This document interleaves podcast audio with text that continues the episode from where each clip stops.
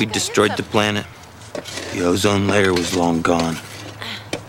And people were diseased, mutated, really. Dr. Fleischman was a mummy from Holland. Well, he was bald. Maggie, you were horribly disfigured. It was just awful. Oh, do you look at this? What do you think, Ed? Look, it's got a carving on the side, too. Is this Indian? Yeah, be Indian. Well, maybe it's. What could it be? Maybe a. I bet it's a baby carrier. just listening to that soundbite out of context like that with Ed's voice being so serious and almost kind of like a drone, it, it kind of sounds like the introduction to a dystopian post-apocalyptic sci-fi movie like the description like the uh, cold open with the text that comes across the screen yeah, uh, you can tell that Ed is obviously engrossed in his dream that he had just had, but Maggie, uh, if you cannot tell from that soundbite, she had just discovered a. I think it's called a bassinet. Isn't that the term for the uh, little basket that babies come in? Yeah, I think I think you're right. It's uh she calls it a baby carrier. I I would probably call it a baby carriage. Bassinet, I think, is also accurate. She's digging. I guess you can't see that in the soundbite, but uh she's digging out her uh I guess it was like her sprinkler system or something. It was some like pipes that she says, "Don't worry, I'm just going to use this for my my garden." She's replacing it with with PVC. Yeah, she's replacing it with PVC pipes, which, if heated and you drink from it, can cause a type of cancer. So that's why she Oh. was trying to tell Ed. It was like, oh, I'm just using it for gardening. It'll be fine and everything like that. That's why Ed was saying, yeah, that's carcinogenic. Also, not biodegradable. Obviously, Ed is having some serious thoughts about the environment after a nightmare, I guess, that he had. Yeah, uh, he had a terrible. Dr- hey, hey, hey, hey, hang on. like, what, what, what are we talking about here? Okay, Charles, we're talking about Northern Exposure. It's the 1990s TV series. My name is Lee. Charles, you're my co host, and we're talking about the Northern Overexposure podcast, where we overanalyze every episode of the show. And uh, typically, we like to bring on, towards the end of the episode, a friend, acquaintance, someone who has never seen the show before. We like to get that outsider perspective, get the episode taken out of context. And in the context of now 2021, uh, this episode actually came out. This was sort of the first episode of the new year at the time. This is back in 93. But our podcast now is in 2021. And uh, towards the end of the podcast, you'll hear from from the present and and someone who has never seen this show before. But I guess Charles, this is your first time watching every episode. Yeah, this is my first time watching through it. And I got to say that, like, we're almost 20 something years uh, odd separated from when this episode premiered and when we're watching it now. And some of it has aged pretty okay. And then the other parts, I'm like, oh, like, I always forget just how old it is. How And dated. like, how, yeah, and how much you could just say back then. Uh, right there. uh, we were talking about this before we went on the air right here, but I thought that this was an okay episode. It had some neat themes that I think we can delve into. Um, some use of preservation and history, how we can go beyond those and try to look toward the future. Basically, we're trying to do an analysis of past and future in this episode, but I don't know if it's utilized too well. Yeah. Well, I'll say, kind of to piggyback on what you're talking about, I like to think that the show is very progressive, or at least it was very progressive for its time. Again, this is like 30 years ago. Uh, so, you know, we've made, hopefully, fingers crossed, made leaps and bounds since then, though I guess, you know, a lot hasn't changed. But um, it feels like maybe at the time they were pointed in the right direction. In retrospect, maybe it wasn't enough or it was just scratching the surface there with some progressive ideas. But this uh this episode definitely brings into account the the character of Mike Monroe and his sort of conservation um, environmentalism uh, attitudes, you know, that we've seen, you know, since he's been introduced in this season. By the way, the the name of this episode is Survival of the Species. It was the 11th episode in the fourth season. And just a quick reading of credits. Again, this was the first episode in 93 to come out. It's January 4th, 1993 was the air date. The episode was directed by Dean Parisot, who I want to briefly talk about, uh, but also was written by Denise Dobbs. I was looking at her IMDb credits. Uh, turns out Denise Dobbs was sort of like a producer's assistant. I think assistant to the executive producer is her title on IMDb. Uh, and she doesn't really have, I think she has this as a writing credit and maybe one other thing. So, you know, probably like an assistant to Joshua Brand or John Falsey. But anyway, this was like her stab at writing an episode for Northern Exposure. I thought that was pretty, pretty cool. Oh, I love that. I, I love it whenever I hear stories about uh, PAs that decide to, obviously, they have higher ambitions in life. So they want to be screenwriters and stuff. So they'll tackle the show that they're on and, you know, see what goes on from there. And I got to say, yeah, if this is her first script, like the one to be published, it's not a bad one. It's not the worst. It's Yeah. not fantastic, but, you know, for a first time, for them to give you the go, it's great. Yeah, I agree. It's pretty cool to think like Denise is probably surrounded by scripts every day of work. You know, she's probably got to juggle all this paperwork, but you know, and it's and it's like she's engrossed in the world of Northern Exposure. You know, every day at work. So, uh, you know, she, she's probably at this point comfortable enough to uh, live in this world and sort of write in this world. But also about uh, the director of this episode, Dean Parisot. This is not the first episode that he directed for the series. He's uh, he directed the season premiere here in in the fourth season, but he also directed the episode "Things Become Extinct" uh, from the third season, which was a pretty good one, I think. And he'll go on. Oh no, actually, I think that this was the last episode that he directed for the show. So he's not returning, but he's had a few episodes that are pretty good, I think. And um, apart from that, he is a, a sort of a, an acclaimed director outside of Northern Exposure. It seems that he's worked a lot in the TV series Monk, or at least he's directed the pilot of that show. Uh, he's worked some on Curb Your Enthusiasm, but of course, he's also directed a lot of feature films, some notable ones Galaxy Quest, uh, and most recently, the, the third Bill and Ted movie. Oh, nice. I thought that was pretty cool.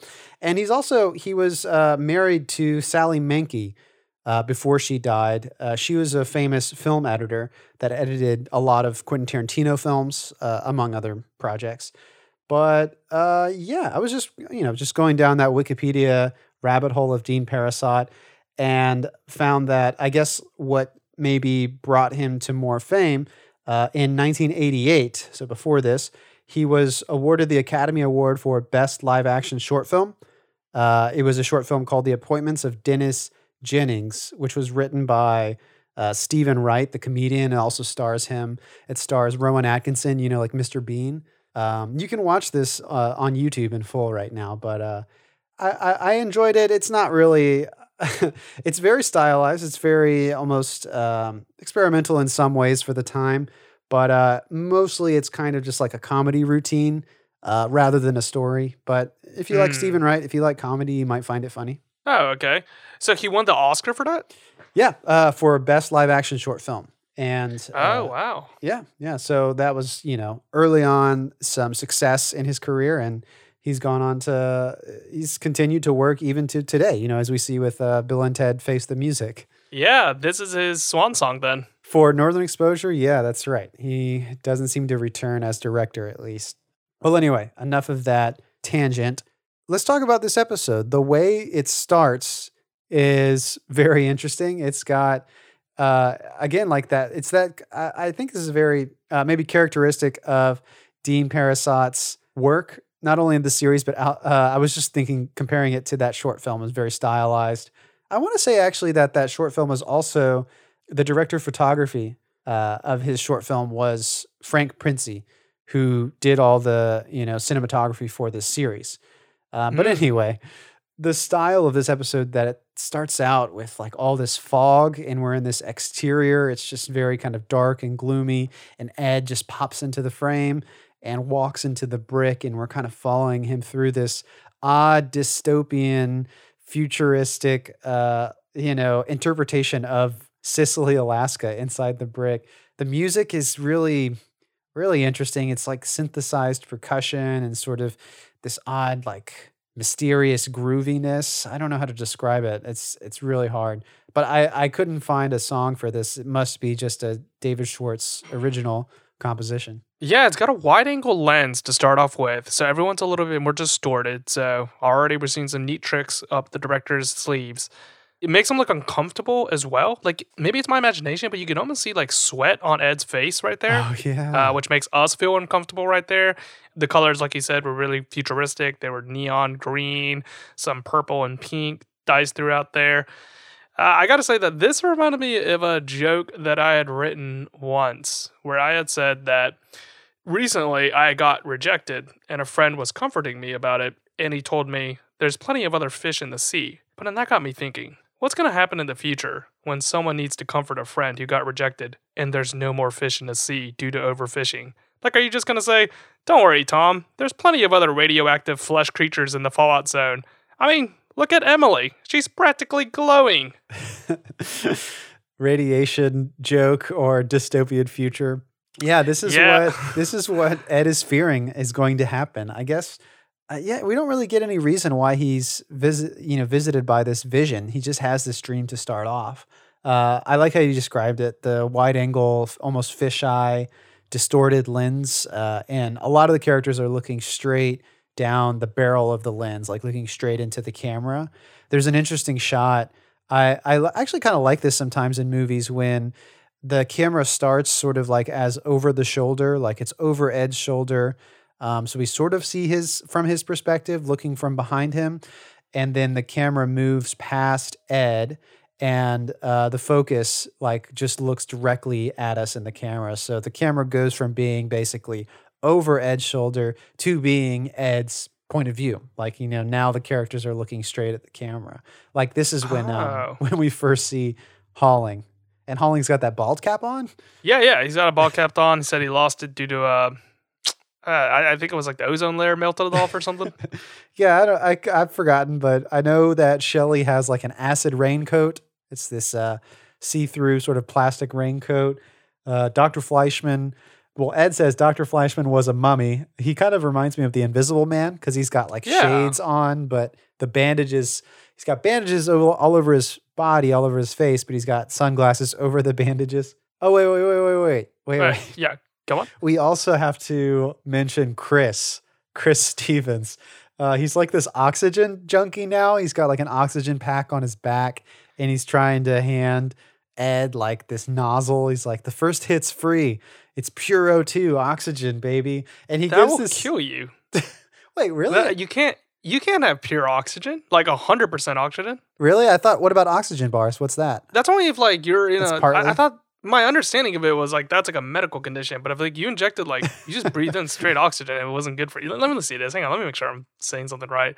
I was already, always under the impression of that because the air we breathe in isn't pure oxygen. Oh, yeah, that's correct. Yeah, yeah. So, according to this very quick Google search, it says pure oxygen can be deadly. Our blood has evolved to capture the oxygen we breathe in and bind it to safely to the transport molecule called hemoglobin. If you breathe air with a much higher than normal O2 concentration, the oxygen in the lungs overwhelms the blood's ability to carry it away. Wow. So yeah, it can be very deadly. I wonder what oxygen bars are. They must just be like a little more purified. But that if just from reading this, that sounds like a bad idea. But I don't know. Um, anyway, I just wanted to say Chris gives a really kooky performance in like the brief two seconds that he's on screen. If you notice, like right before they cut away from his close up, he has this very crazed expression on his face. he's he's really hamming it up for that. So that brings us to the next scene where it's Maggie uh, in the opening soundbite that we used, where she's trying to install these PVC pipes and she finds this baby carrier uh, while Ed is talking about the, in his mind, the perceived fall of humanity right there.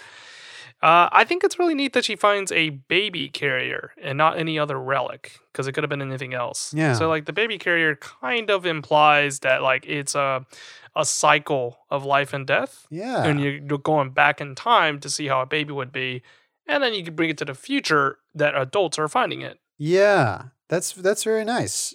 Yeah, it's like that that circle of life. Ed is sort of talking about the end of life. Maggie is discovering the beginning of life, albeit it's like life in the distant past. But yeah, you got that classic sort of like these two characters having a dialogue, but not really getting through to each other. Ed is kind of monologuing to himself about the end of humanity. Maggie's not really paying attention. When she finds the baby carrier, she asks Ed's opinion of it. Clearly, she hasn't been listening to him. Ed just walks away. And it's an effective sort of wide shot that we see. You know, we've got Maggie digging in the trenches of her yard.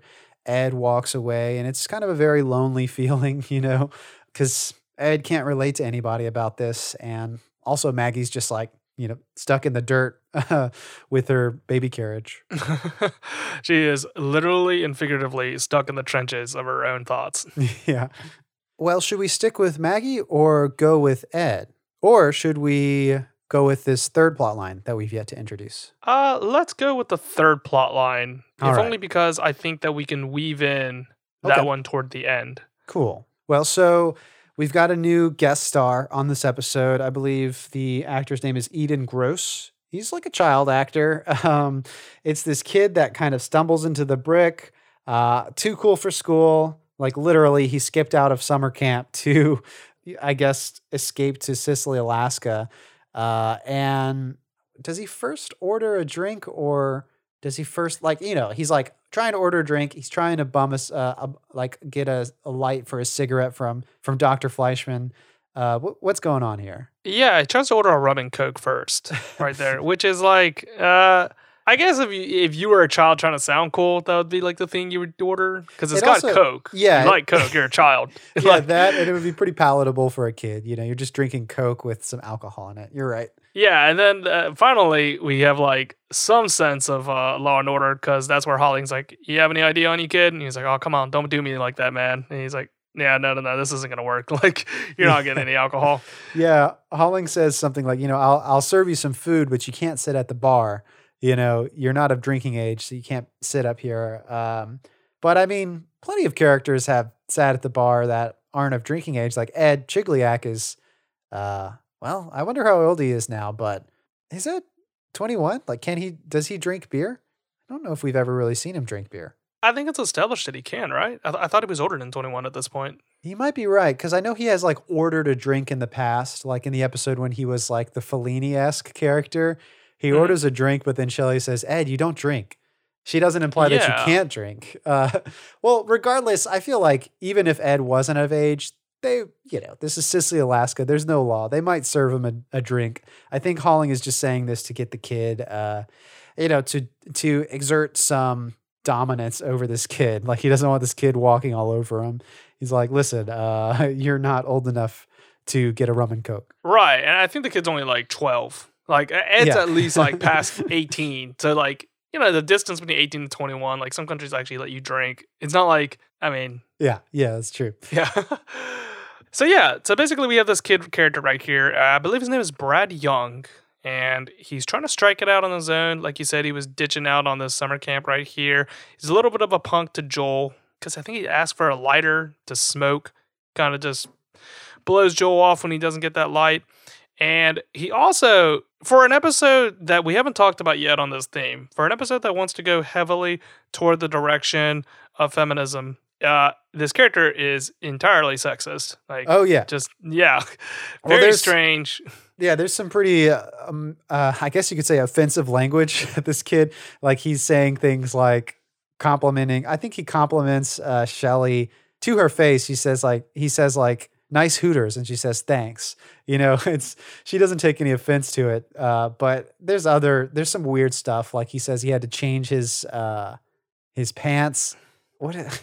Do you know what I'm talking about? Yeah, yeah, he like wrecked three of his underwear. Pants. That's what he says. he says I like wrecked my three pairs of pants uh dreaming of you or something. Yeah, there's some weird there is some pretty strange uh language here with this with this Brad Young character. Yeah, uh, we can talk more about that later because I think that it actually does have a purpose. But for right now, we see that Brad is trying to order food and he doesn't have any money on him. So that's where Holly conscripts him into part time work, basically, Yeah. in order to pay for his food. And mostly he agrees just so he can stay closer to Shelly. yeah, he's sort of agreed to, you know, I think Holling says pay as you go, basically wash the dishes and we'll give you some free food. And as the episode develops, like Brad, this little boy, is very eager to, uh, you know, basically he's at Shelly's like beck and call. He'll he'll clean the grease traps uh, with no complaints, uh, just to do whatever Shelly wants him to do. There is a, a saying, or there is a quote that I like that Brad gives to Holling early on when he's talking about the summer camp that he ditched out on. He says, uh, well, he's Mhm. complaining about how boring this camp was. He says, I think the idea is that if you do something that sucks long enough, anything will look good. It's like the idea that uh, it just being in this boring outdoors setting uh, will remake you and make you a better person. Of course, Holling says, "Well, that sounds like a great sounds like a great time." Like Holling is, you know, formerly a very outdoorsman type person, but this Brad character maybe is more like the city character. Maybe more relates to more of like the Joel Fleischman, you know, New York. I don't know lifestyle. Though Brad comes from Los Angeles, I believe. Yeah, he's already in the biggest city. I, I think it's mostly just that he wants to do what he wants to do, which is often Yeah. crime, as we see later in the scenes where he's talking with Chris. Yeah. Uh, and- do, do you want to talk about that scene next? Let me pull up my notes for that. That was like there's a lot of I don't know. There's a lot there was some not a lot, but there were some things in this episode where that I don't know. I could see like certain things making it getting cut, you know, like a deleted scene and it wouldn't really change too much of the Mhm. episode. Well, what did you have to say for that episode? I'm going to try to or sorry, that that scene. Yeah. So it's a really short scene where where we next see Brad trying to rob the donation. I don't the know what donation called. box at church. yeah, the donation box right there. And it's got a lock on it, and Chris kind of gives him the advice to be like, all right, this isn't a good way to rob it. You either bring it home with you so you have more time to rob it and no one can stop you, or you just completely detach it with like a screwdriver or something like that. And Chris surmises that he is going a little nutty because of a girl. And he kind of gives him some life advice, tells him that you can either go for love or you can go for delinquency, which I find to be really strange. If you One or the other. if you're yeah. limiting to just two options, he's like, you could either do you could, you could be a criminal or you can fall in love. Maybe what Like- he's trying to say is like um, choose like your love or uh, yourself in a way, like you know your career, love or career. Maybe is more uh, what he's trying to explain because he says like Chris says love slows you down. You know, like you used to be the top dog, like the best safe cracker, or just like you used to be really good at your craft, but um, you settled for love and like your life went in a different direction, like maybe perhaps away from your career as an interpretation for me. I don't know if that's exactly what he's trying to say. Well, he tells the kid about the pluses and minuses of it. So if it was just like a regular career, the, these pluses and minuses wouldn't they wouldn't be the same because he says one of the minuses of being a criminal is that you don't have a medical plan, which that that's not a thing if you have an actual job like that usually has healthcare benefits. So yeah, I just thought it was kind of an odd scene, but I understand the purpose of it, which is that Chris is trying to help a young male member, just like Halling previously was trying to help a young male. Ah. So essentially, you have people that have gone through the passage of time and they have more experience and wisdom, and they're trying to pass it down to someone of the same gender. But unfortunately, I think maybe the things that they're passing down aren't like necessarily the right lessons. So you're continuing this system of uh, you're passing down traditions that maybe aren't as great in 2021 as they would be in 1993. For example, how do you mean? Well, it seems like they give this kid a lot of passes for Yeah. God uh, basically the uh, town of Cicely. sexually harassing Shelly. God bless these people for like I think in the beginning, you know, Brad is depicted as and received as, you know, received by the town as sort of a twerp and like this obnoxious little kid, but somehow very shortly after he enters the episode, some flip is switched and everyone like wants to help him. And like I don't know, God bless these characters for wanting to help Brad. I would quickly I would be done with him pretty quickly. I think that's what scares me about teenagers. It's like stuff like that. What do you, what do you mean? It, uh, it- there's no way to convince him otherwise. Like he's set in his ways. He's like a little piece of crap. oh yeah, I mean, like what? Sorry, sorry. Maybe I'm like giving him too hard of a time. But what is the redeeming quality of Brad? He's just like innocent. Like what? What good thing does he do? I guess that he wants to like show love to Shelly. Is does that redeem him? What what what's going on here? he's uh, he's uses them pretty much like a mouthpiece for the other gender. I feel Yeah. because I'm gonna I'm gonna talk about this more once we go into Maggie's plot line. Yeah. but I, I think there's a purpose for why he is doing that. That does not mean I like the character, but I see his value. Got it. Yeah. Okay. So he has a reason. He's got some sort of uh, importance to be in this story. He has a function, uh, which we'll maybe elaborate on once we start talking about Maggie's plot line. Um, did we skip over anything with uh, Brad? So there's definitely the scenes, like we said, where he's like cleaning the grease traps.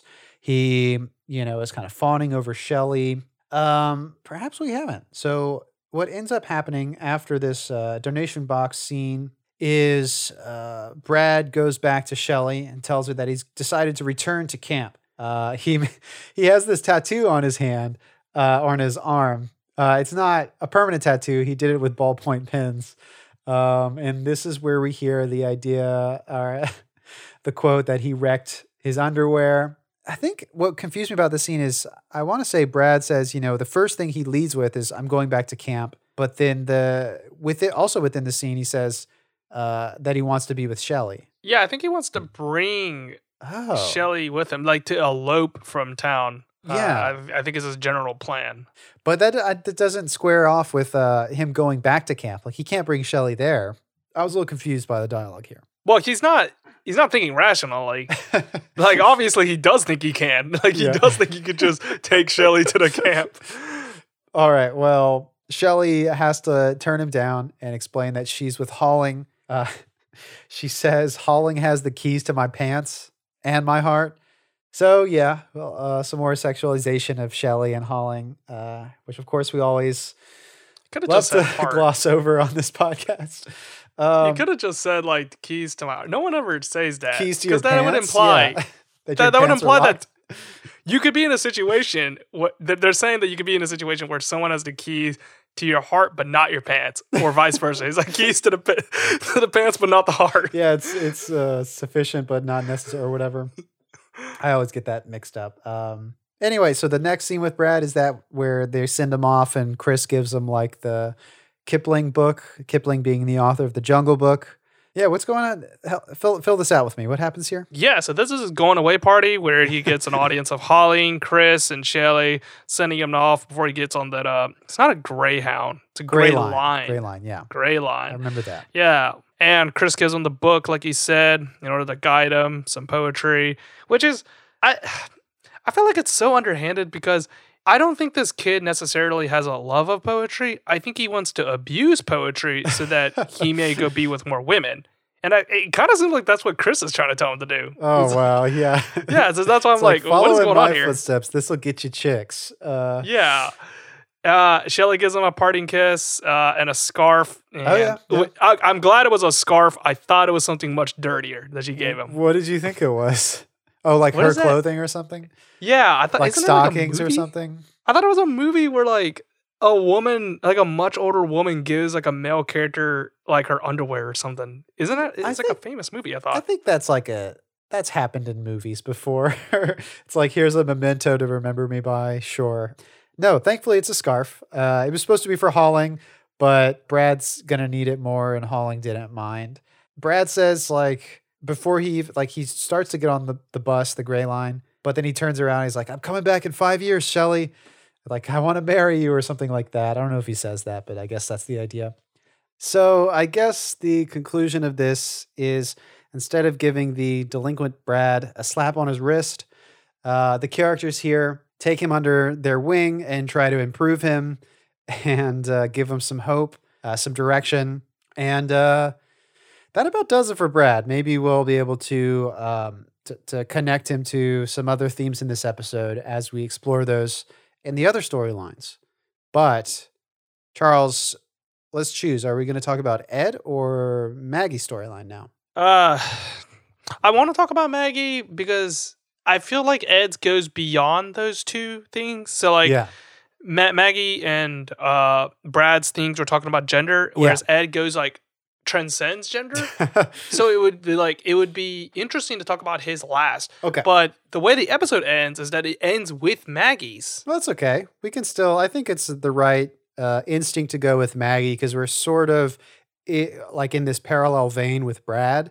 So yeah, let's let's jump into Maggie a little bit. It's okay if Okay. she terminates the episode. Yeah, let's go with Maggie then. Let's talk about her and digging up ancient relics. Yes. So we started with the bite. Of course, she finds this uh, bassinet, you know, the baby carrier, and Maurice ends up in Maggie's yard. I can't remember if she summoned him or if he's just coming around. Maurice, uh, you know, is sort of a rich person, sort of a collector. It turns out he is a bit of a collector in uh, native artifacts. What I thought was interesting in this scene was uh, Maurice is examining the baby carriage, the baby carrier, I guess, and he says, you know, it's in too good condition.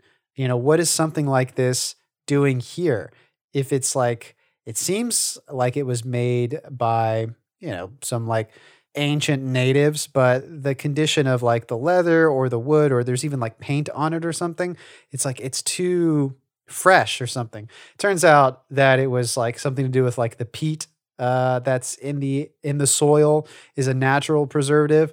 But for a second there, I thought it was like some supernatural coincidence or something. it's like this is interesting. Yeah, it turns out that it was the peat that did it. And I actually went and looked into this. So it turns out that peat's really great for preserving because of the sphagnum that grows on top of it. So you can have these decayed plant matter, and the sphagnum moss will actually grow on top of it. So water or dirt caught beneath sheets of it will actually stop getting a normal supply of oxygen from the atmosphere. And when that happens, it just makes the bacteria and fungi inhospitable. So it decomposes at a much, much slower rate. So instead of breaking down right away, it just lingers. So that's why you can preserve human bodies for like literally thousands of years Wow. in bogs and it's Oh. fine. Yeah, it's really crazy how much peat can actually preserve things. Yeah. I don't know if this is the same thing, but oxidization is the idea that like when because you were describing what you're describing is like there's this layer that keeps out the oxygen, Mhm. but oxidization is sort of this idea of degradation. You know, as oxygen molecules hit it, we get like rust and stuff like that. Um, yeah, I don't know if that has- anything to do with anything, but Oh well, I mean, it kind of does. I mean, if we're gonna, you know, analyze this, like overanalyze, Chris does offer pure oxygen. It would oxidize. You get into that post-apocalyptic world right there. oh that's crazy i still i still don't understand the concept of an oxygen bar now spe- uh, especially now like what is the deal with that um yeah so that is fascinating i wonder what the weirdest preserved uh artifact was that is kind of interesting to think about. I guess you were saying you can have like human bodies em- embalmed or something in, in this uh bogs and stuff. That's it's kind of creepy to imagine. Yeah, uh, they used to entomb human bodies into there in old civilizations because even then they knew that there was something special about these bogs and um, wow keeping the body intact. Though, depending on the acidity of the bog, I think it affects the skin and the bone. So you could have one situation where like the skin is fine, but the bone is completely gone, or Hmm. vice versa, where it's Weird. preserved like that. So we get to the next scene where we see Maggie stepping out her front door. And she's saying that there is now a excavation site in her front yard with Holling and two returning guest stars. Ron and Eric, I'm very glad to have them back. I always like when they're in an episode. Uh, sort of like uh, Samansky in that they're not in as many episodes anymore. But uh, yeah, I wonder what the. Let's see. When was the last time we saw Ron and Eric? Were they present for the um, Ira wedding episode? I don't think so. I think that was just um, Adam and Eve. Let's see. Yeah, I think the last time we saw them was in the third season, an episode called The Final Frontier. They have that um, bed and breakfast where the Japanese tourists come to see the Aurora Borealis. That's a cool. Uh, I liked that plot line as well. Oh yeah, it's kind of like strange, but they're utilized in Maurice's case because of their sexual orientation. That always found Yeah, to be like a really odd thing. I understand that's Go ahead. Sorry. yeah. I, I understand why Maurice does it because he's a bigot right there, and this I just found it really strange. But we don't have to harp too much on that. I love that. It's like I, I I get where Maurice is coming from because he's wrong. it's, it's like I don't agree with him at all, but I can understand where he's coming from. Go ahead. Sorry. Yeah, so essentially, Maurice has hired these two because he finds that they are very good at excavation work. One of them is actually holding a adjunct professor title of anthropology at New Hampshire. The other one is done general carpentry work. So, you know, Yeah. why not? It's pretty funny because Maurice is like t- talking them up their credentials. And I think he, at first, when he says um, the adjunct professor, he mentions like a different university. And uh, it's either Ron or Eric has to correct him. He's like, no, it's not. It's like a bit lower, but sure. And uh, then the other one, he says, like, he's a great excavator. And eh, again, it's either Ron or Eric, but he says, uh, yeah, my dad did some contracting work, so I guess that qualifies me.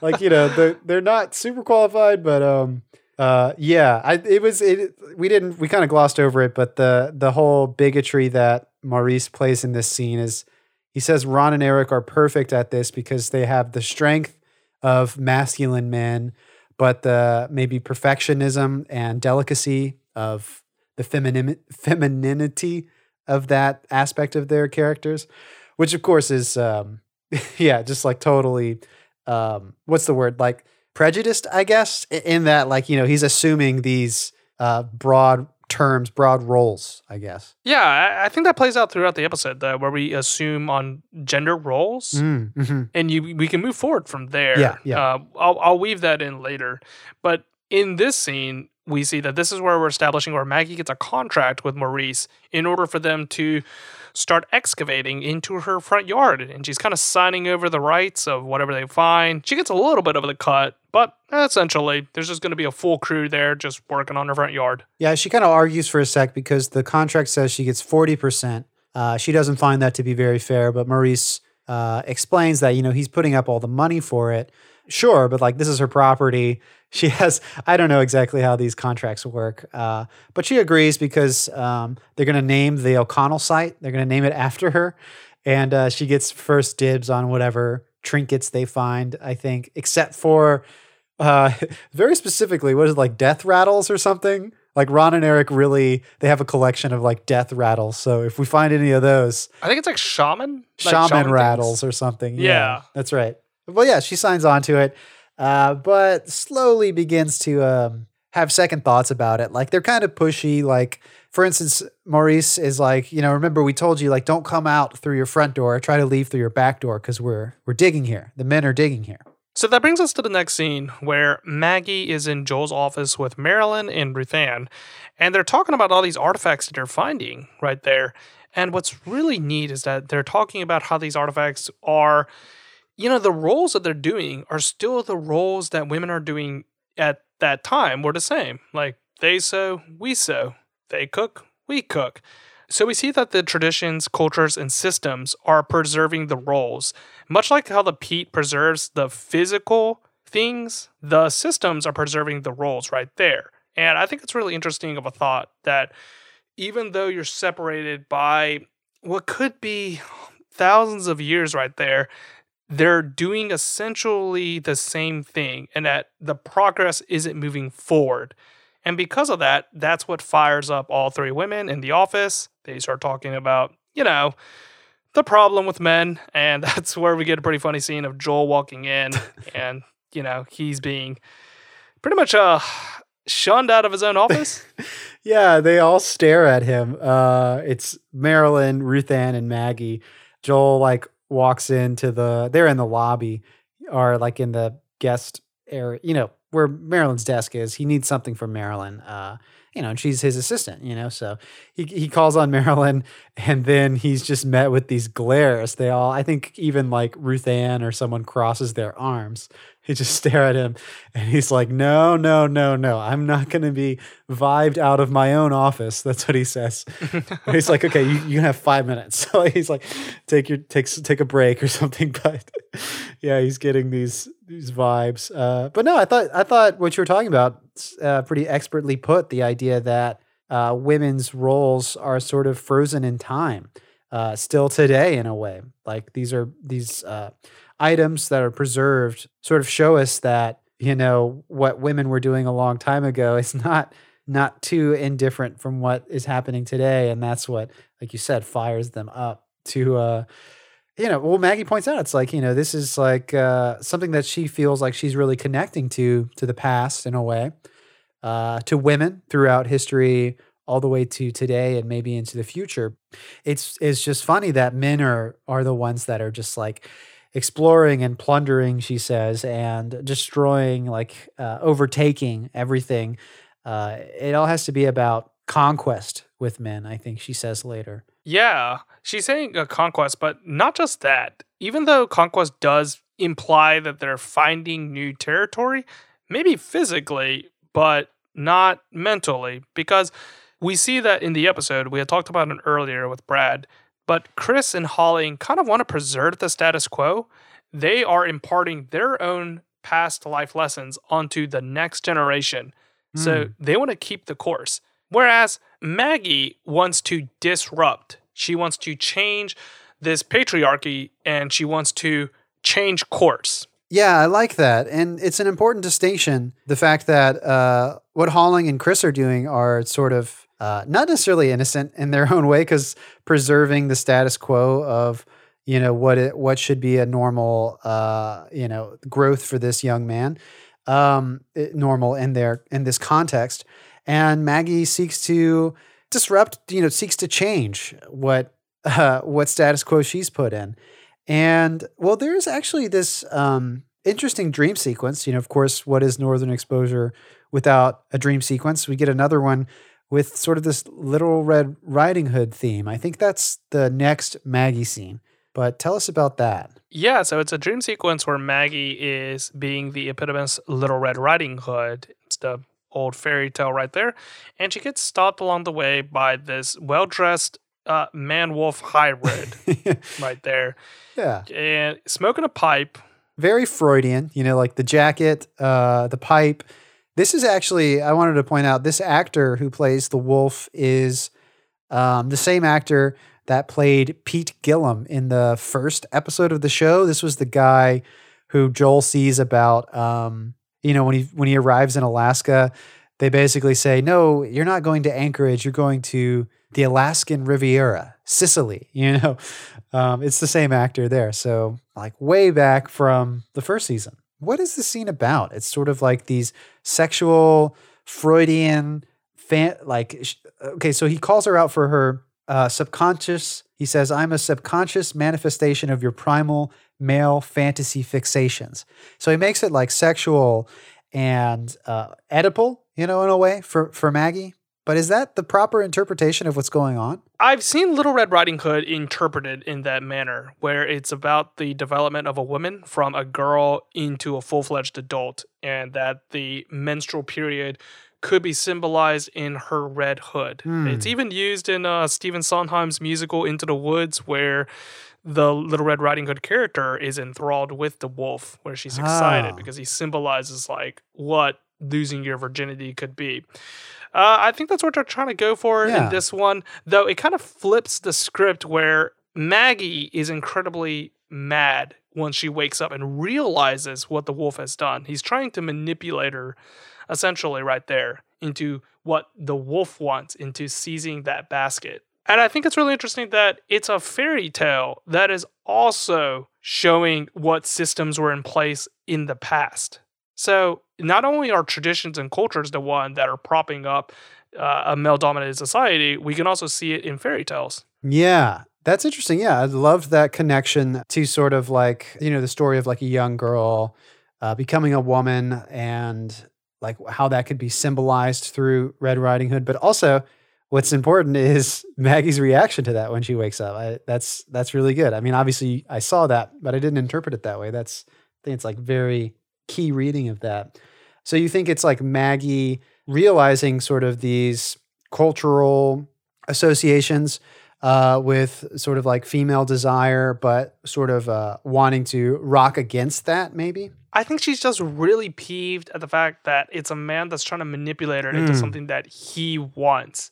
Even if it is the right thing or wrong thing, I don't want to have to make a statement on that, but it's the act of him trying to guide her or mostly like manipulate her Yeah. into it. It- It's not from a good place because, as we know in the story, the wolf isn't a good character. Exactly. Yeah. And then obviously in the dream, you know, he's totally playing a fast one on her and like steals the basket from her.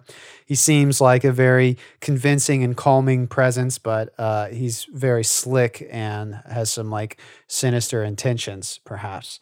Well, okay. After she wakes from the dream, oh, man, this is, uh, I, I kind of skipped ahead. She ends up eating the contract. That was very cool, but there's a lot in that scene. So th- I guess that's the next scene we're going to, right? Yeah, we're getting into this really empowering scene for Maggie where she leaves from the front door instead of just leaving from the back Yeah. door, which I guess is also like a symbolic thing. Like, even though it has, he has real reasoning for wanting her to leave from the back door because he, he doesn't want her to interfere with the excavation site, Mm-hmm. it's still condescending to be like, you're a woman, you leave from the back door. Yeah, it's and like- we men will go from the front door. Yeah, it's like in a way, like maybe these discoveries that uh, in history that are made by women. Uh, history maybe remembers the male characters, and the women get like the footnote.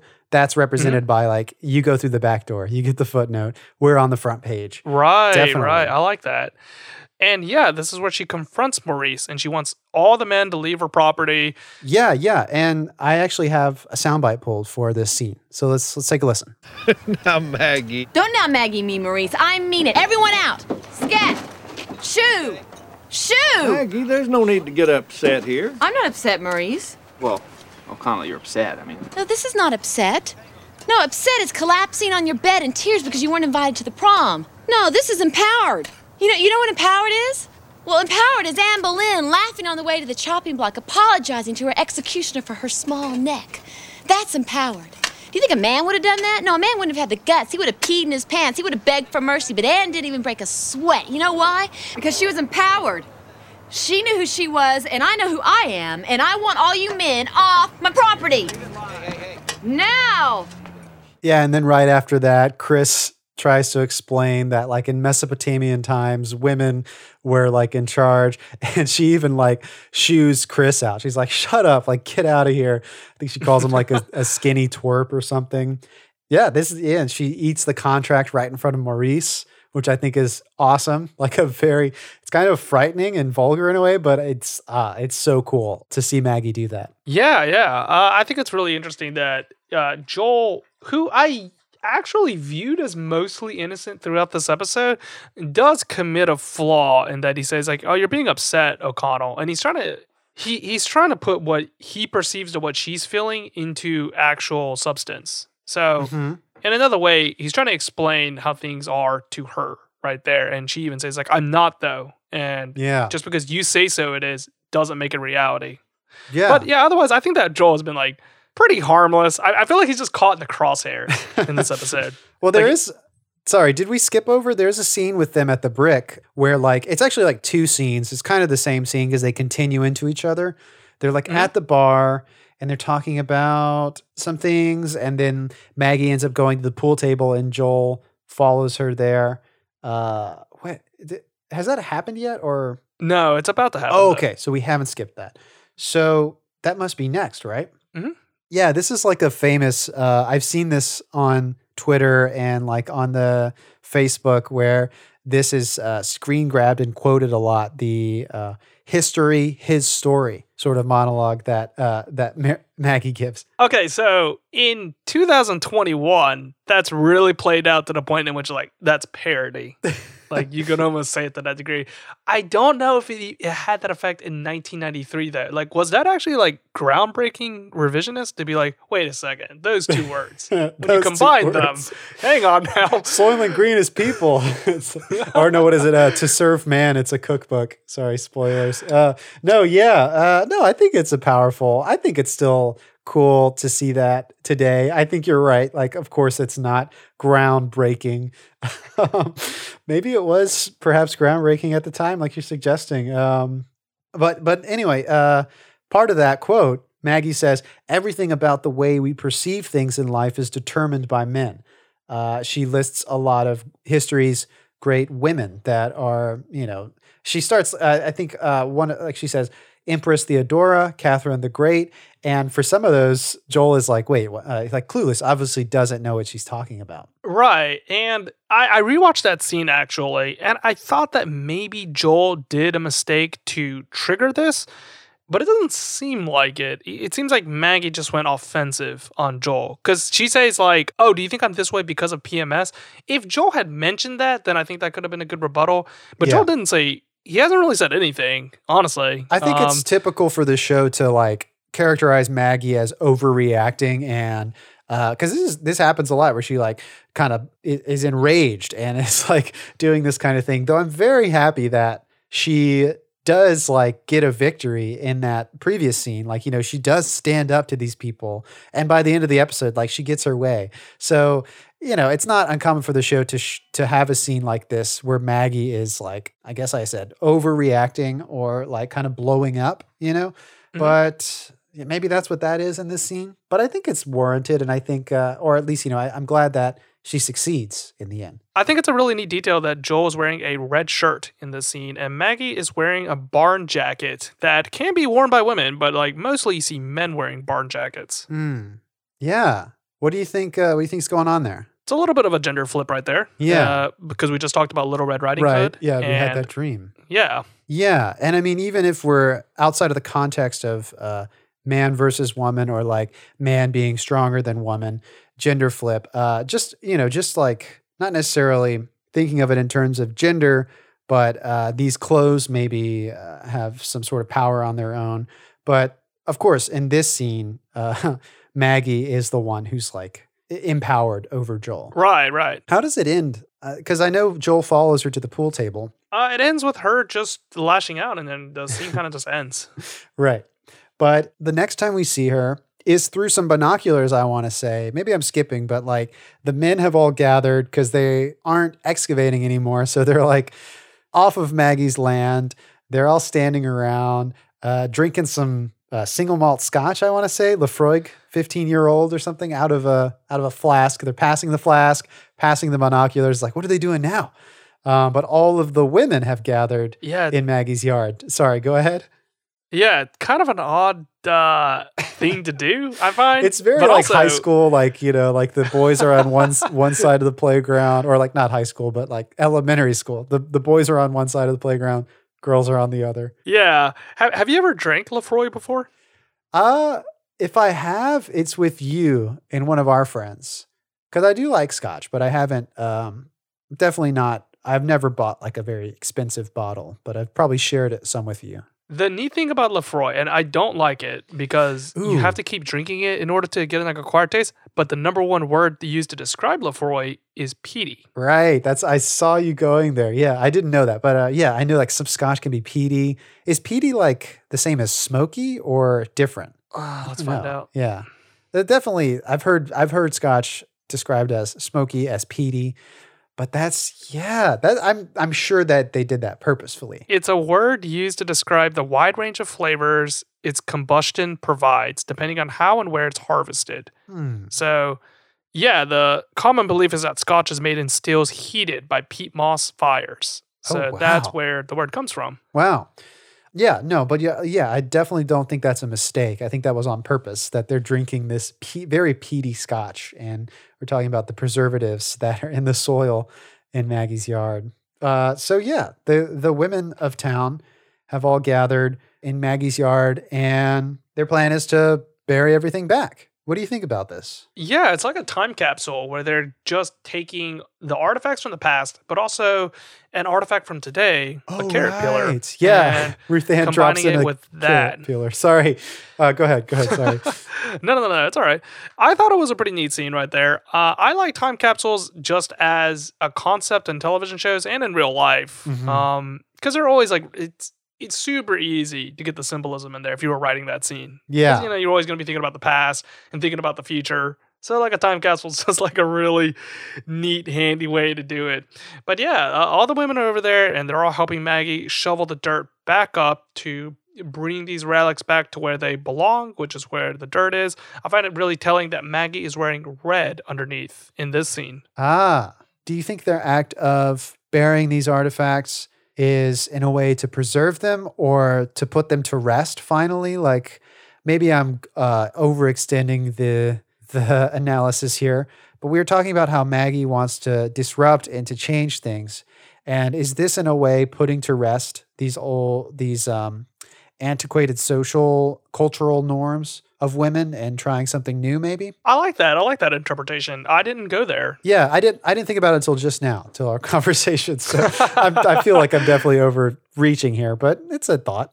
No, no, no. I, I like that thought. I I also think that another one to add would be that the, originally the men wanted to dig it up and put it into museums or to sell it to collectors, but basically they wanted to get it out of the dirt. They don't want it there anymore, and that would imply that they want new adventurous things because you're out of an area and into a new area, whereas the women are putting it back into the old area. So that would seem counterintuitive, but it's the women's choice to put it back into the dirt, and that makes the difference. The the conscious decision. yeah, it's interesting. It seems like counterintuitive, but uh, I don't know. Makes for a pretty cool ending of an episode, I'd say.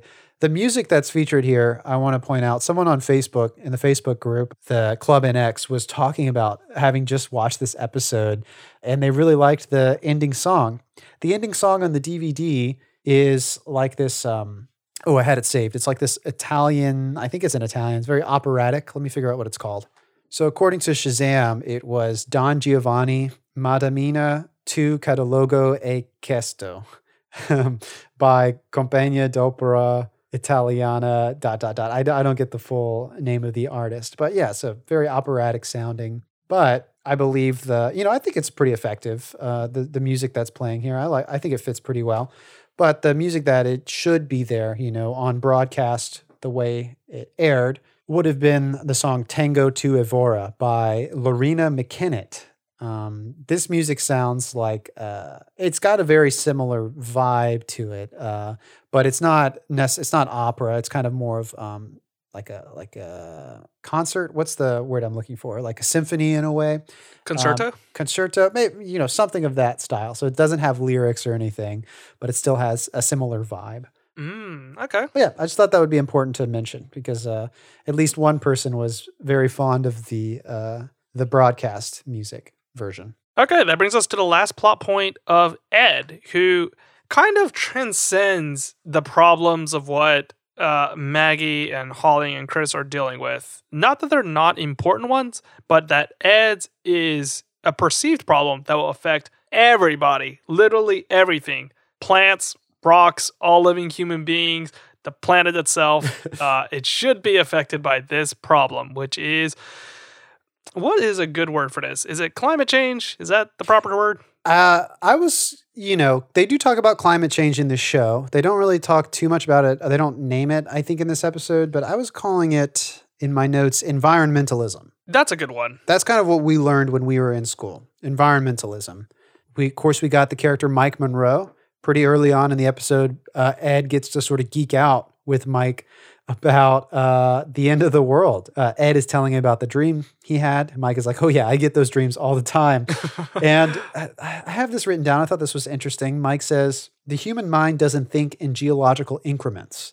So, according to Mike, the end of the world is going to be sort of like a slow, painful, uh, you know, slow degradation of the earth uh, to where it slowly becomes uninhabitable. Whereas, like us as humans, we might expect it to, uh, you know, for instance, in Ed's dream, we expect this crazy dystopian future, but according to Mike, we won't get there. It'll slowly fall apart. Uh, terribly depressing thoughts right there from Mike.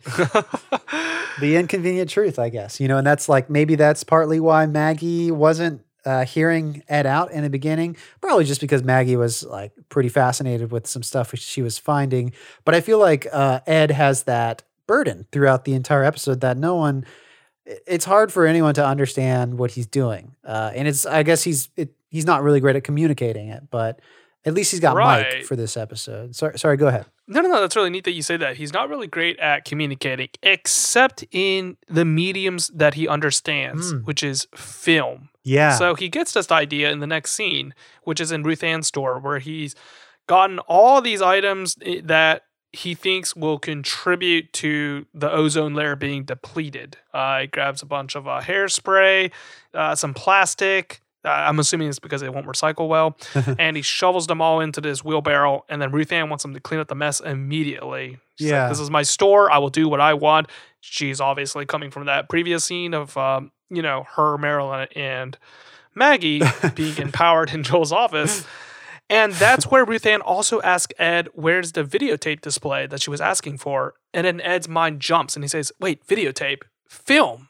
Like, that's how I'm going to explain all these things. I'm going to make like a documentary or a movie on this. Yeah, that's that's his kind of jumping off point into understanding that that's that's his best uh, means of communication. I did find it interesting that you know obviously Ruth Ann is pretty upset with Ed. She's like, "What are you doing to my store? I've got a, you know the the, the world's going to end, but I have a store to run." But I thought it was interesting that Ed abdicates pretty easily. Like Ruth Ann is pretty curt with him uh, at first.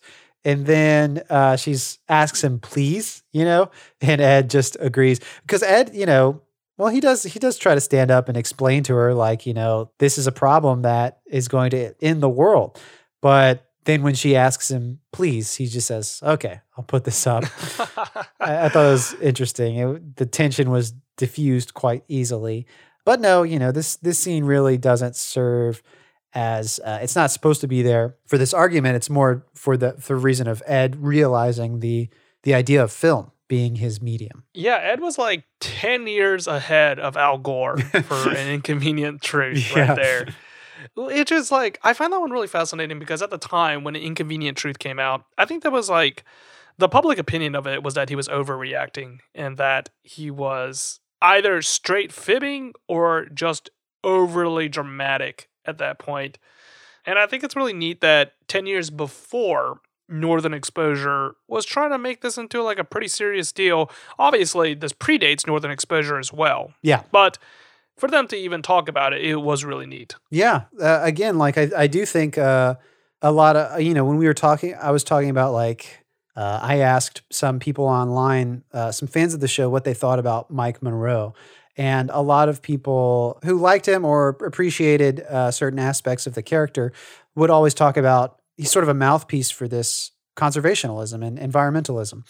Uh, which is which was kind of rare maybe at the time, you know, or in a way like a pioneer for some of those thoughts uh, on TV at least. Yeah, that brings us to the next scene where Ed is with Mike, and Mike's going to be his poster child. It's going to be his poster boy in terms of setting this film up. And I find this film to be really strange. So, the premise of it is that Ed's going to record Mike with two tomatoes. One's homegrown, and the other one was bought from a supermarket. And he's going to rub the tomatoes on each arm. And whichever tomato causes like a chemical reaction, that's the bad tomato. Like that's that's like we shouldn't go there. But it's like there's so many factors that could have caused this. It's like it's not a great yeah it's kind of an interesting way to visualize this problem it doesn't really communicate the you know it's it's maybe ill conceived like he's he needs to go back to the drawing board uh, i was pretty excited at first the setup of this scene like when you first jump into the scene because we got the camera set up mike is like at the kitchen counter with the tomatoes it feels like they're about to make a cooking show and i love cooking shows that would be so cool. But yeah, that the idea is like they'll they rub the tomatoes on the skin, and Ed has to stop it. He's like, cut, cut film, like cut, stop rolling. He says, Mike, if if this tomato is like turning your skin red, imagine what happens when you eat it. Like what's what it's going to do to your insides. Ed is freaking out. Uh, I think it's Ed that says like the world isn't ending; it's already over. Like this, we're already there. This is the end of the world. Is that doesn't Ed say something to that effect? he does. Uh he's basically resigned to his fate. Where he thinks like, oh well like I, I guess the other side, like they won. Whoever the abstract they is. Yeah, and uh, I'm I'm gonna move on to the next part, the next scene, because I think uh, you know he's pretty down and out. He realizes that his idea to communicate like a dystopian future or this peril that's facing us all, uh, it's already the focus of many famous films. He mentions like Blade Runner, s- like I don't know if he mentioned Soylent Green. Uh, I should have listed. Why didn't I list He this? did. Yeah, actually, he he lists like all these dystopian movies, and he says, you know, people have seen this before, but no one listens. It's no use. Uh, Ruth Ann ends up. I think he's in Ruth Ann's store because she kicks him out, or she says like, you know, go go for a jog or go do you know go uh, cut some wood or something. You know, it's like when Mike focuses on some dreadful ideas. Uh, no one wants to hear that. It's the same with Ed. You know. Yeah, it's serious gloom and doom with them. And that brings us to the next scene with Ed and Mike again, where Ed is talking about the famous film Jurassic Park. Yes, which at the time of the air date, it hasn't come out yet, but it must have been advertised like crazy. You know, obviously, I could imagine seeing trailers for that when you go to the movies uh, coming this summer, you know, because it came out, uh, let's see, I think the wide release was June 11th, though I think maybe it got its first release June 9th. Uh, those are pretty close dates. So 1993, summer. Uh, yeah, big, big hit. Um, and obviously, like people were talking about it in January of 1993 because because uh, you know Ed already knows the plot of the movie, or he knows some plot elements. The idea that they find some DNA for a dinosaur trapped in this uh, mosquito caught in amber, and they can recreate these dinosaurs. So Ed gets the idea that he's got to preserve all life in this manner for aliens later to come and clone us back to um, to normal, I guess. yeah, some far reaching stuff from Ed right there. Though, uh, I find this really interesting. So, the plot of Jurassic Park, or not necessarily the plot, but like the theme is that man shouldn't go beyond the boundaries of Yeah. what men are allowed to do. so, you should be like respecting nature, respect the boundaries. Well, this is kind of a, a side tangent, but this was how dinosaur bones were treated after Jurassic Park came out. So, back in 93, 92, around that era, there was a paleontologist named Pete Larson, and he was kind of a person who wanted to find dinosaur bones and just sell them off. Now, he wasn't hoping to make a business out of it, but he was one of the rare paleontologists that wanted to go around from different ranches to ranches and go dig up dinosaur bones. And in one particular area, he was with a woman named Sue, and Sue was walking her dog, and she discovered a perfectly preserved dinosaur. And they hurriedly excavated this dinosaur up, and they named it Sue. And it's one of the most prestigious, gorgeous dinosaurs. Uh, it's a Tyrannosaurus Rex nice. and it was just perfectly built. But unfortunately, the land in which he dug it up on was belonging to a rancher who gave them the right to dig in the land, but not to what was found on the land. So they got into a huge legal dispute as to who actually owns Sue. And unfortunately, Pete Larson lost to the rancher. The court ruled in the rancher's favor, and the rancher got the bones of Sue and decided to auction them. So this was going to be a huge auction because Sue was perfectly preserved. And a lot of museums were in the bidding. The Smithsonian was one of them, and a lot of private individuals as well that just wanted a fancy dinosaur in their, you know, in, in their In living their room house. yeah. So the last two bidders was a private individual and the Chicago Field Museum. And for $7.6 million, the Chicago Field Museum barely squeaked by and they got Sue. But unfortunately, that opened up the floodgates because people realized that you can make a huge profit out of dinosaur bones. $7.6 million. So, what started out as a tradition of trying to find dinosaur bones and trying to retrace history, people were now scrambling like the gold rush Yeah. to get more dinosaur bones. and it was really bad for the paleontologists because they wouldn't respect or even document what they were finding. They would just try to quickly hurry up, dig up the dinosaur bones, and to just sell them off. And that made a lot of them really pissed. And what even hurt them further was that at the time, Jurassic Park came out, and that further brought interest into dinosaur bones. So dinosaur really crazy. The world was dinosaur crazy. but uh, some of the paleontologists, though, are in the other end where they're saying, like, that's not necessarily a bad thing because previously we would find a dinosaur like one every six months. It was like a rare occurrence. Now you can find them like, shoot, dude, like in a 20 hour span.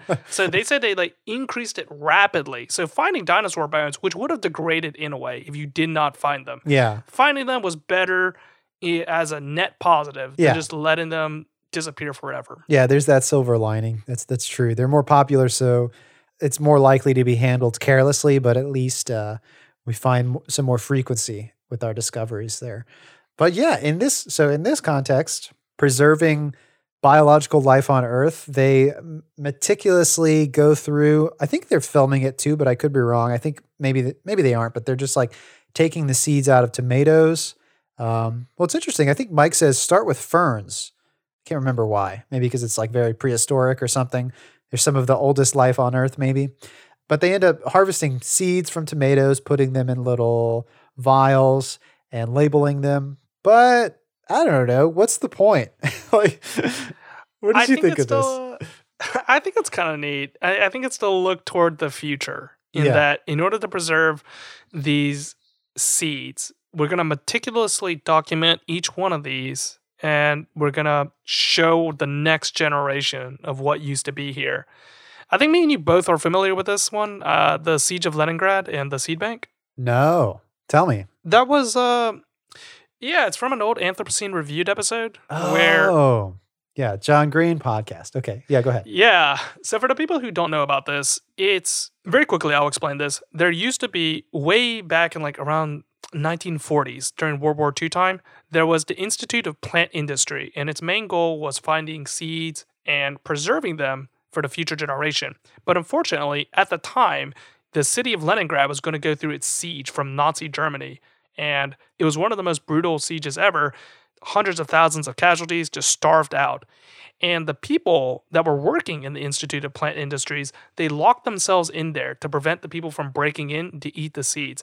And they themselves, instead of surviving, they actually just would rather die than to eat the seeds. So they survived for 28 months of the siege, and 28 botanists died protecting it. Wow. Yeah. I mean, hey, I guess uh, if you're dedicated to your, that is like your life's work, maybe. I don't know if that's their life's work, but you know, that's sort of their mission.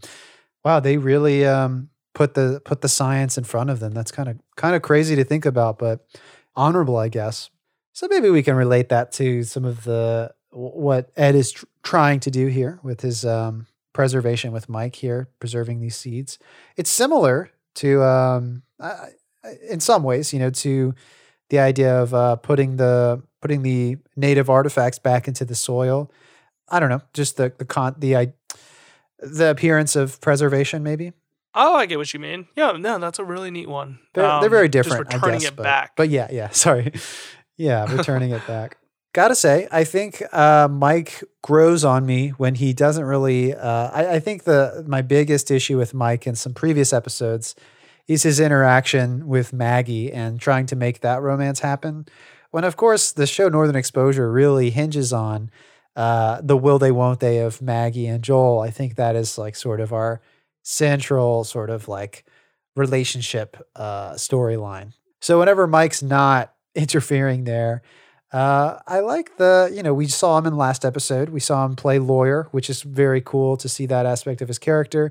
And in this episode, we see the more conservational, environmentalist mindset, you know, can be tapped. You know, Ed has an outlet there. So it's nice to have that, I guess. Yeah, but my worry is that once you get these two issues out, what Yeah, other That's parts true. of Mike are still left to be found? Because they kind of paint him to be a one dimensional character where he's only like, you're a lawyer or you're environmentalist. Yeah, those were like the flavors of Mike when he was introduced, and you know the the primary uh, primary focus when he was first introduced was sort of like an antagonal presence against Joel, and sort of this relationship for Maggie, and of course we knew like you know he's got this he's used to be a lawyer, he's very uh, environmental uh, thinking, and so now that we've played all of those notes, what else can he do? That's a good point.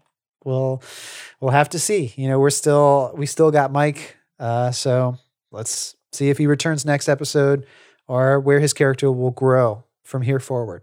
All right, Charles. Now is the time of our episode to introduce our guest. Uh, this is usually someone who has never seen the show before, and in this case, this is my friend Ben. Um, it occurs to me that we've already had a guest named, you know, my friend Ben. This is another. This is a separate Ben. In fact, I, I you know, when I think about it, I know a lot of bins. And maybe I should have planned it out to where we could just have all the bins in a row. That would have been interesting. But uh, we maybe we can expect to see to hear from more bins uh, in this season. But anyway, this uh, Ben, he's a filmmaker, And as I said, this is his first time watching the show. I don't know if he had heard about it before, but without going too much into that, let's just hear in his own words what he thought of this episode. Hello, Ben Maynor here. Uh, so I watched an episode of Northern Exposure for the very first time. I watched uh, season four, episode eleven, "Survival of the Species," uh, and so this episode opens with this uh, post-apocalyptic sequence of uh, you know these people in this bar. Uh, and they're wearing like acid raincoats. Uh, they're, the water's 56% pure and you get the impression that this is not you know the normal for the show and obviously it wasn't this was a dream that uh, the character ed was having and uh, this related to what his portion of the episode was going to be about uh, you know his fear of global warming the end of the human species pandemics plagues happening which I, you know, that struck me as interesting. The show is, you know, almost 30 years old and uh, it's still apparently really relevant today. Uh, these are all things that we are grappling with right now.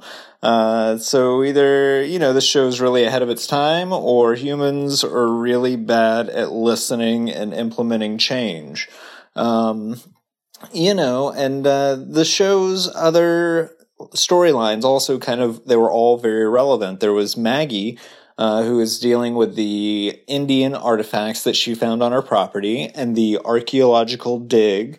Uh, that a group of men, you know, came in, a group of white men came in and they were harvesting all of these Native American artifacts and they were planning on selling them and making money off of this other culture, you know, typical kind of colonial white male bullshit and Maggie was, you know, standing up for them against that, and it was kind of a, a women's in, empowerment thing. Uh, she got some of the other local ladies involved in the town, which was, you know, that was cool. And then uh, the other storyline was like the uh, the young. Uh, like Brad, the kid who like ran away from camp and he's at the bar and he's like, you know, what am I gonna do? Crime or love? Uh, and every time I saw Brad, I just kept thinking, this guy looks like a young Anthony LaPaglia. Like I feel like that was the reference point given to like hair, the hair stylist and whoever did his wardrobe. Um, maybe it was his son. I don't know. I, I, need to go back and watch the credits. Um, spoiler alert. Uh, Brad chose love over crime and ended up, you know, going back to the summer camp. I don't know, going back to Maggie, like she also had like a weird dream sequence where like she was Little Red Riding Hood and then there was the wolf. Uh, and you know, they were trying to deal with her, for lack of a better word, her issues or her dilemma, um, of figuring out what bothered her so much about, you know, the men being in control. Um, and so I wonder, like, are dream sequences a regular occurrence on this show, or was this like a one-off episode thing? And also, like, are we gonna see more? Like, is it a continuous storyline? Are we like Ed was, you know, collecting the seeds uh, for like a seed bank in case uh, aliens could clone the the plants or you know whatever in the future after we all died? Like, are we gonna see Ed in future episodes like still collecting seeds? He's gonna be onto like pumpkin seeds or sunflower seeds or you know whatever because. Uh, Revenge of the Nerds guy, Anthony Edwards, said there are 250,000 seeds. So I don't know. I'm interested in Ed's seed journey, and I hope that more of that plays out. Uh, but overall, like I enjoyed the show. It was good. Um, I'd watch it again. It was kind of strange. I thought the one thing I thought was a little bit creepy was the the Holling Shelly relationship. Like uh, just the way they kind of talked about that. He was like so much older than her so that was just like a little a little creepy but there was a there was a lot of great 90s language throughout like dudette like i haven't heard dudette in forever um so gonna be trying to bring that one back um and in regards to the question have you ever been in a situation where you were stuck or didn't want to be in a place and in the end you hopefully gained something or found yourself changed for the better uh, and yeah, I mean, sure, I've I've been stuck in a place I didn't want to be in. I feel like that's that's most people. Everybody's been there. Um, and of course, like you definitely gain something if you're stuck. Like if, uh, at the very least, you realize that that's not where you want to be, and it makes you start thinking about where you want to be and how to get there. And it's just like it's it's more of a motivator to get yourself the out. Yeah, I don't know. So that was mine. I enjoyed the show. I think I am going to stick with it. I don't know how many how many episodes are beyond season 4, episode 11. Does this show go on for a while? Um, I don't know. I guess I'll find out. Thanks for letting me watch, guys. See you later. Okay, so he goes by Ben. Yeah. Yeah, I'm wondering why there's so many Bens, but no like Bennies or Benjamins or Benjis or Benjamins. Yeah, Benny uh Benny maybe is a little too childish. Benjamin maybe too formal. Uh in fact, some of the Bens that I know, it's their middle name. So it's it's everyone chooses Ben for some reason. Um Benjamin, you know that that's a that's a nickname. I've definitely I feel like I've definitely called him Benjamin before. Also, uh, I don't, I'm not too familiar with this person that uh, Ben had mentioned. He said that Brad looked like Anthony LaPaglia. a young Anthony LaPaglia. And you know what? Actually, I you know I had to Google it just to get that visual, uh, and I definitely recognize uh, I recognized the face. But then now that I think about it, like where do I know him from? trying to look at. He's got an extensive filmography. Uh, maybe he's just like a character actor. You know, he seems like to be in a lot of different roles. Apparently, is uh he's got a uh, in his in his Wikipedia. There's a whole section about um, football. So I guess he was a former. Um, I, oh look, I guess football being uh, soccer. You know, so uh, a soccer player. Oh, okay, got it. But um, no, no. Uh, the the young Brad character here is, as far as I can tell, not related to Anthony LaPaglia, though that style uh, maybe is very copied from from a young Anthony LaPaglia. So Ben mentioned that this was ahead of their time in that we're still facing the same issues from like 30 years ago to what we are now. Yeah, Uh, yeah, what a thing this is like such a strange episode to send to someone in the year 2021 uh, slash 2020 because had we sent them in 2019 they wouldn't have thought anything otherwise they would have been like oh okay we'll, we'll departmentalize this for like the the far future whenever like man, we go through a pandemic yeah, yeah. We're definitely uh, the world seems a lot more apocalyptic, I guess, now after 2020. But yeah, I do like that Ben mentioned. He says the the show is either you know much ahead of its time, or humans are really bad at listening and implementing change. But I think Ed sort of touches on that in this episode when he mentions like uh, he can't make a film about climate change or the end of the world or the apocalypse because there have already been great films made about about this, like very great dystopian films like Blade Runner. He mentions, I think he mentions Soylent Green in there sometimes. He lists off quite a few. Uh, and he says, uh, we mentioned this in our episode. He says, you know, no one gets it. Like they've seen this, but no one has learned the lesson. So maybe that's the case here with uh, our reality.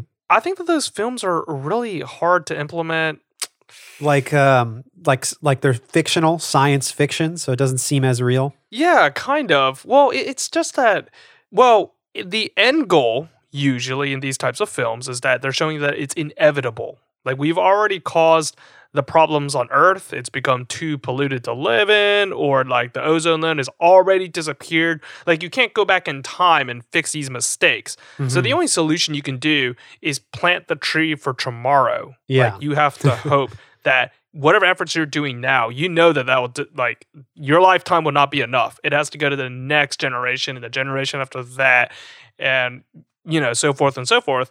And those types of messages are just really hard to drill into people because people want change instantaneously. Like they want the solution to be solved now. They don't want it to be like, oh, the solution might be fixed hundreds of years later after this film is concluded. I think maybe that's why there isn't that many films being made on this particular subject. Yeah, I guess those films like Blade Runner, um, that's the status quo that starts off the film. So it's not like there was a some fatal flaw that brought the world to this um, dystopian future. I mean, sure, maybe there was, but we don't see that ever. The beginning of the film is already very dystopian, kind of like the beginning of this episode. Um, you know, where it sets up. I think we mentioned it already feels like from some of Ed's monologues early on. It just sounds like the opening text crawl of a dystopian future sci-fi movie. Mm, yeah. And yes, Ben, dream sequences are very common in Northern Exposure. I, I like that he thought that this was going to be like the only episode in which it went this wild. He's like, man, they went re- they went really strange in this one episode. Yeah, it happens quite a lot, especially in the earlier seasons. But um, yeah, usually we're surprised if there's an episode without a dream sequence. But no, yeah, I thought obviously there's a lot of weird stuff happening because Ben even mentions like the opening of the episode that we just mentioned. Uh, obviously seems like not standard of how this show would go. Um, and he was right, you know, it was sort of a dream sequence there. And then again, Maggie's dream sequence with the sort of like Freudian uh, wolf character. But what else did Ben touch on? Ben was latching on to the seed plot, Ed's like seed journey, as Ben called it. I don't think that they like continually show that, but I could be wrong because there are certain little plots that do last past the end of an episode. Uh, one that comes to mind is like Maurice's memoirs. Like we kind of forgot about that sometimes, but he is still writing them. He's still writing memoirs. Like that is a thread that continues to play. So maybe we see some more seed stuff from Ed. I wouldn't bet on it, but I mean, I guess it's possible. I think that would be really neat if they had small parts of dialogue dedicated to that, but the whole episode wouldn't be predicated on Yeah. just them continuing the seed bank. Like I I think it's neat that there's a relationship between Ed and Mike now. Yeah. But yeah. it this doesn't have to be like the main connecting force every single time. Yeah, just like maybe remark on it every once in a while. I guess we'll see. Though I just thought about this was in a past episode with um, uh, Princess the Crane. Ed mentions like I'm just thinking about these like little story crumbs that I guess are canon, but we haven't really ever seen them before. He mentions like he's talking to Chris and he's like, you know, I was collecting bugs for my mosquito collection. I was like, what? Ed has a, what is a mosquito collection? Why does Ed have that? And also, it was never mentioned before. Uh, I guess I don't know. I don't know why that stuck out to me, but I guess there are certain um, items of the Northern Exposure story canon that aren't ever referenced before, but they just pop up like that. And Ben answers the question by saying that the unfortunate place that you are in can lead to motivation for wanting to get out. Yeah, he says at the very least, you know, if this is a worst case scenario or um, somewhere you don't want to be, at the very least, it'll help you imagine where you need to be, you know, where you want to get going to, and start to think about how you're going to get there. So, uh, kind of a broad, not a specific um, idea, but just sort of like a broad approach to this question, which I think is true. I mean, if we're la- relating it to Dr. Fleischman, yeah, there's a lot to be gained from being stuck in Alaska, I guess. Yeah, like he doesn't realize how good he had it back in New York. Like I, I put that in as many quotations as I can, like how good he had it. but yeah, basically, you know, it serves as a reminder that he needs to return back to where he came from. Yeah. I mean, and then there's all sorts of other interpretations like uh you know, you're you are where you need to be. Like he wants to return to New York and he's got a future there perhaps uh as a medical doctor. That's like when his life will according to Joel Fleischman when his life will begin again, you know, like get back on track. But uh in truth, no, we're here in Cicely, Alaska, and that's the story that we're telling. And of course, we talk about this all the time, but Joel learns a lot of valuable lessons, obviously, from uh, from Cicely. No, he learns no lessons. like he gets through like how many seasons are there? There's six There's seasons. six, he goes yeah. through six seasons of living in this town. So he gets on the airport, goes back to New York, like, hey Joel, how was Alaska? It's like, oh man, it sucked, man. It's just six years of nothing. It's like nothing happened. Uh, no, I also do like it whenever Joel, in the first season, he's like desperately trying to leave Alaska. I think he's starting to settle in, but I think we'll get episodes whenever Joel like wants to go back or wants to take a, you know, wants to get out of Cicely. Um, I guess we'll see. We're kind of hitting an interesting point because uh, just a, uh, when was this? A couple episodes ago, um, Joel's quote unquote sentence was extended, so he has to stay longer in Alaska. He's finally, I guess, maybe beginning to realize where he is, and he's not going anywhere anytime soon. So we'll see how much more it develops. Um, but yeah, so thank you so much, Ben, for taking the time to watch the episode and give us your thoughts. And Charles, we're going to return next week with our next episode. It's the 12th episode of season four. It's called Revelations. Got any guesses for what might happen there? Huh.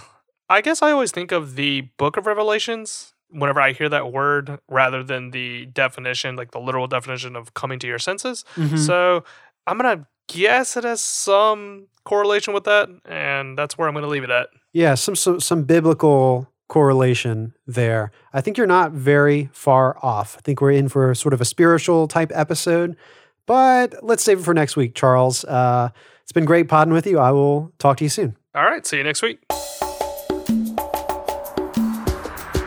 Northern Overexposure Podcast is edited by Lee. Our theme music was remixed by Matt Jackson. Thanks to Laser Kitties for the podcast artwork, and thanks to Ben for being our guest analyst. If you like to write in, you can reach us at Northern Overexposure Podcast at gmail.com, at Northern Overpod on Twitter, and if you like the show, please consider becoming a patron at patreon.com slash Northern Overexposure Podcast. And of course, thank you for listening.